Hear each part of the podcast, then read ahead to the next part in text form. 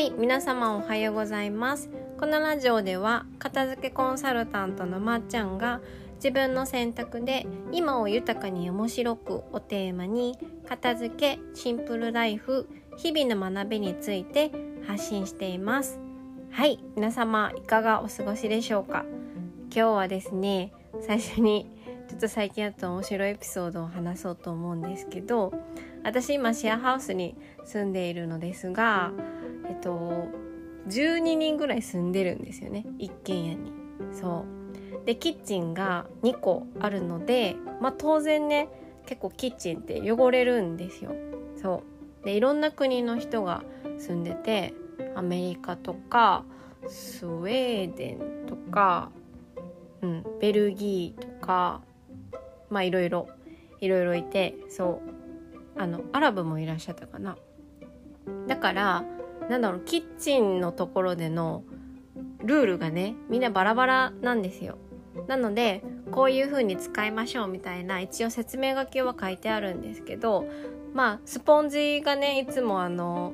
スポンジ置きのところじゃなくてあのガスコンロのところにいつも置いてあったりとか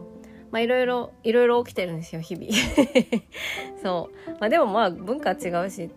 多少はねしょうがないかなって私もあのなんだ？すごい。まあしょうがないかなぐらいで思ってたんですよ。そう。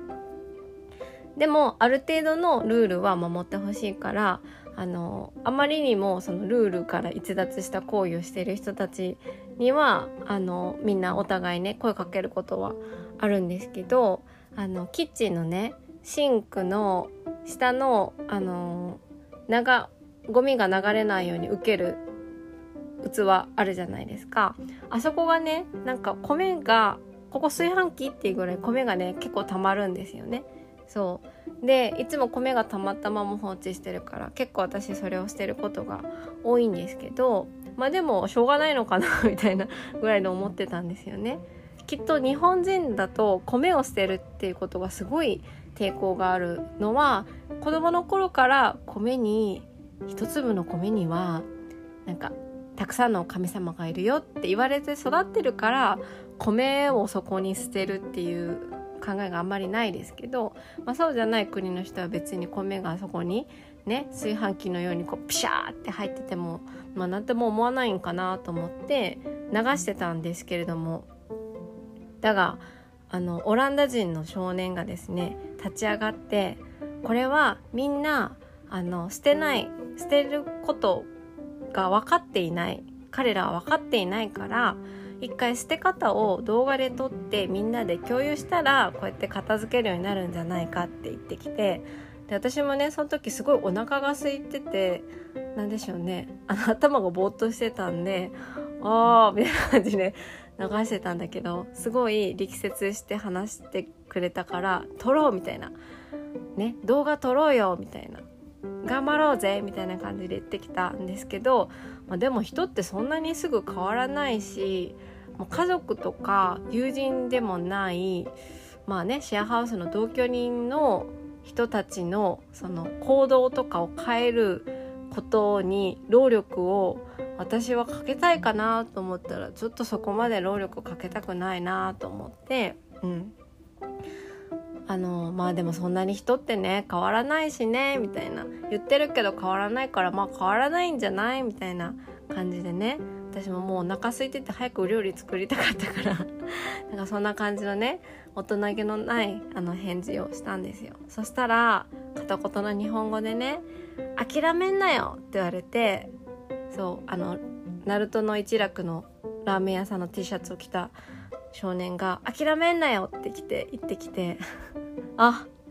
私諦めてたんだと思ってちょっと反省しました。はい。相手の行動が変わる可能性があるって信頼してあの行動した方がいいなって、うん、私諦めてたってそこでねあのそう漫画の主人公みたいな感じで「諦めんなよ」って言われて私諦めてるんかと思ってそうちょっと反省しましたっていうはいお話です。ね最初の小話がちょっと長くなっちゃいましたけど。はい。あの ちょっと本題に移りますが今日の私のテーマはですね私が片付けの活動をしている一番の理由っていうねあの結構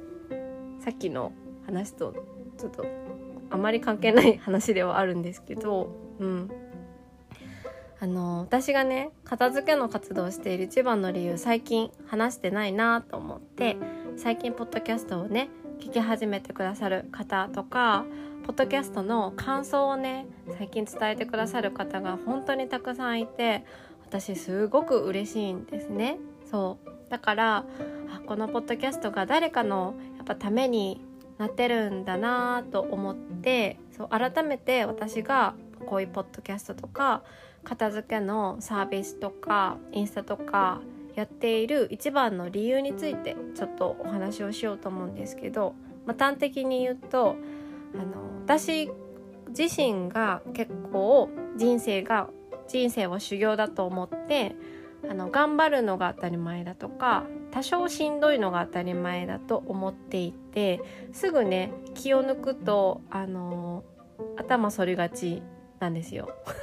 意味わかりますか？すぐ坊さんのようになんかこう修行モードになっちゃうんですよね。そう滝行みたいな感じで。これぐらいしんどいのはこれぐらい苦しいのはこれぐらい楽しくない状況が続いてるのはまあ今そういう時期なんだろうみたいな。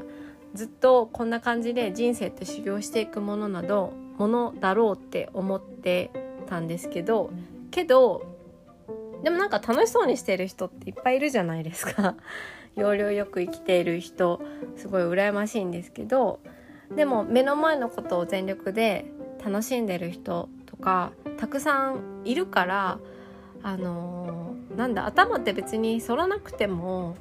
あの生きていけるんだなって思うんですよね。そうで私もまあ片付けはもちろんなんですけどいろんな経験をして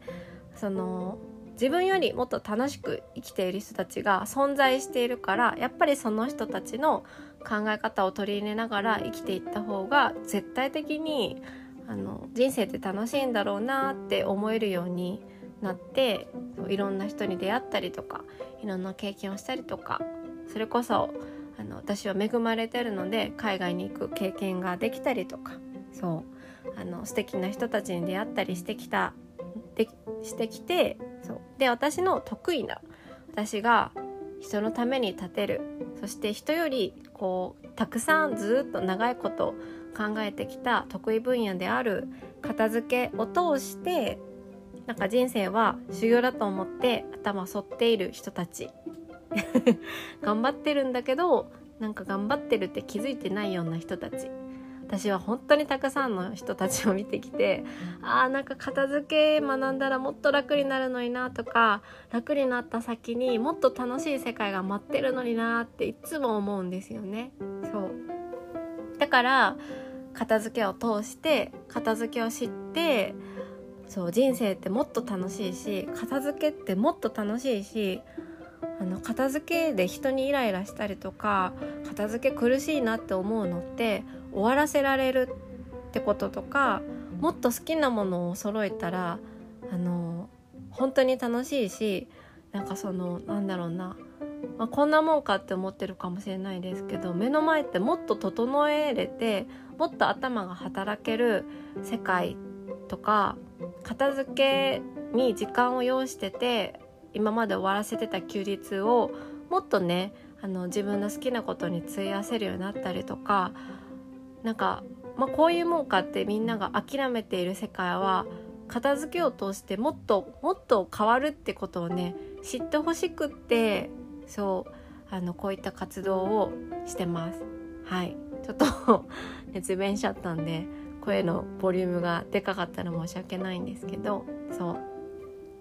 あの最近メッセージでねそういった世界を知った人たちから声をかけられると私本当に嬉しいんですよね。あ知ってくれた？みたいな。そうなんだよ。みたいな。そういう世界あるんだよって思うのでそう、まあ、私は片付け以外ではそういったなんだ？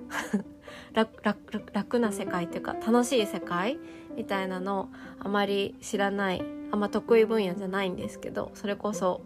お金とかもそうですしファッションとかもね得意な分野ではないんですけど私は片付けとか暮らしに関しては結構得意な分野なので絶対的に人に役に立てる自信があります。はい、なのでそ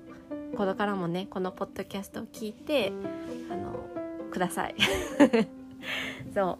うねあのみんなであのもっと片付けが楽しくってあの目の前のことにこう時間とかエネルギーとかを注げるそう